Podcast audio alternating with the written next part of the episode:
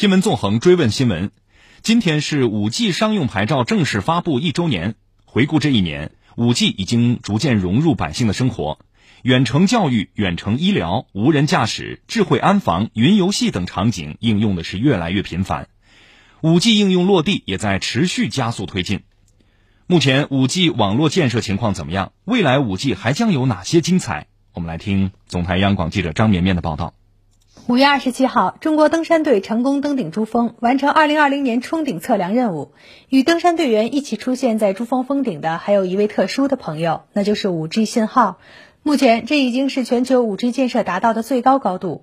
依托 5G 技术，我们不仅可以实现珠峰峰顶上打电话、上网，通过 4K 高清画面和 VR 视角，万千网友还可以足不出户就欣赏到珠穆朗玛峰的壮美与险峻。中国移动西藏公司网络部无线优化中心负责人李崇明透露，靠牦牛驼，人手扛肩背，终于架好了基站。但在测试 5G 信号覆盖峰顶的过程中，又出现了很多意想不到的事情。在试点的基站建设完工之后，测试人员在山上进行测试的时候，当时是无论如何也收不到我们五 G 基站，初步得出了一个就是说五 G 覆盖不了这么远的一个结论，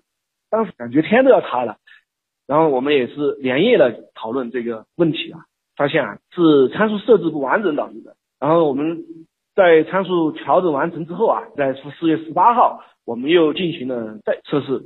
哎，这次测试啊是终于在山上收到了咱们那个五 G 信号了。在五 G 一百兆的带宽的情况下呢，上下运速率啊分别达到了四十和四百兆，基本上是满足了我们珠峰的一个需求。这个时候我心里基本上就有了底。五 G 珠峰的直播应用只是它众多应用中的一个。从去年五 G 发牌到现在，五 G 应用如雨后春笋般出现在我们的生活中。中国电信集团总经理李正茂表示，现在看到的，不管是智慧医疗、智慧教育、智慧影视、智能驾驶、智慧城市，凡是有“智慧”这个字眼的，基本上都跟五 G 有关。这就是五 G 带来的非常本质的变化。基于这个变化的，几乎所有的行业啊，都会受到五 G 的影响。这个行业它的运作的模式。它的形态可能会发生完全意想不到的新的变化。五 G 正在成为社会信息流动的主动脉，产业转型升级的加速器，数字社会建设的新基石。它的影响力已经远远超出了信息通信行业范畴。工信部副部长陈肇雄表示，为了让亿万用户享受到用得上、用得起、用得好的信息通讯服务，让大家有更多获得感、幸福感和安全感，网络设施正在加速向高速泛在演进。目前，我国光纤用户渗透率达到百分之九十三，四 G 用户达到十二点八亿户，规模居全球第一。在此基础上，五 G 商用加快推进，开通五 G 基站超过了二十万个。产业数字化向高质量发展阶段转变，具备行业区域影响力的工业互联网平台超过了一百个，数字经济蓬勃发展，占我国 GDP 的比重。已经超过三分之一，对经济增长的贡献率已经超过百分五十，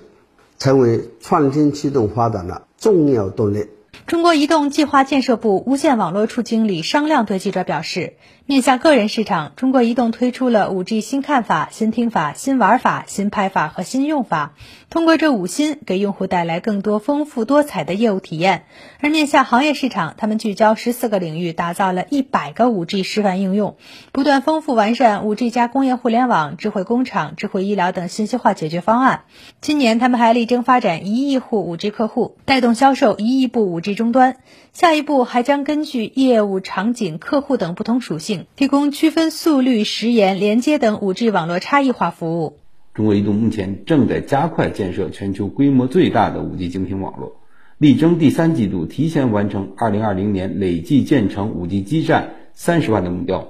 确保年内在全国所有地级以上城市提供 5G 商用服务。截至目前，中国移动已建设开通十四万个 5G 基站。包括在二百八十六个疫情防控重点区域建设 5G 基站，同时，中国移动积极推进数据中心、云基础设施等重点工程建设。中国联通和中国电信方面在 5G 牵手，也就是实现共建共享后，截至五月底，中国联通、中国电信累计开通共建共享基站11.5万个，在全国31个省开通 5G 共建共享，实现了五十多个城市的 5G 正式商用。中国联通可用 5G 基站达到近13万个，覆盖所有直辖市、主要省会城市以及京津冀、长三角、大湾区等区域的重点城市。预计到今年年底，中国联通 5G 基站总规模将达到三十万，覆盖全国所有地级市城区。中国联通 5G 共建共享工作组副组长苗守野表示：“面向公众用户的话呢，因为我们现在是提了一个三千兆的概念啊。那么三千兆的概念是什么呢？就是那么因为我们通过共建共享之后的话呢，5G 网络本身的这个速率能够达到千兆的这么一个速率。那么另外的话呢，就是因为今年固网方面的话呢，也在推千兆的光纤入户。”那么再加上家里面因为现在还有千兆的 WiFi，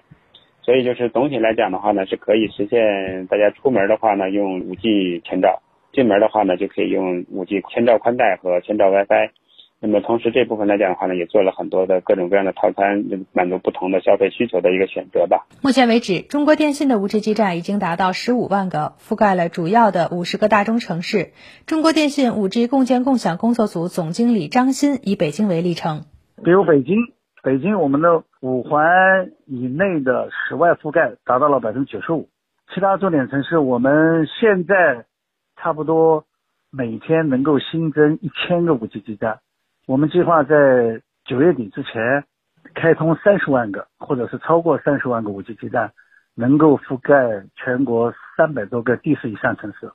据中国信通院测算。今年底，5G 新建基站将超过五十万个，用户将突破一亿户。到2025年，5G 将带动八点三万亿元的信息消费和三百万个新增就业岗位。中国信通院院长刘多说：“5G 给我们生活带来了巨大改变，还将带动中国数字经济和国民经济向着更高质量发展。”那么五 G 因为它的大带宽和高速率，所以像整个的一些五 G 加 AR、VR 等等一些都可以应用到我们的工厂车间。那我们的工业互联网其实它相当于一个产业互联网，其实它包含了各个呃领域、各个产业。所以在这个过程当中，五 G 无论是跟我们的工业互联网、我们的这个车联网、我们的智慧医疗、智慧交通等等各个方面，其实都能够产生非常大的这样一个作用。我们的通信经历了一 G 空白、二 G 跟随、三 G 突破、四 G 并跑，到今天的五 G 引领。现在我们的五 G 标准专利约占全世界的三分之一，无论是从数量还是重要程度上，都值得称道。工信部信息通信发展司司长文库表示，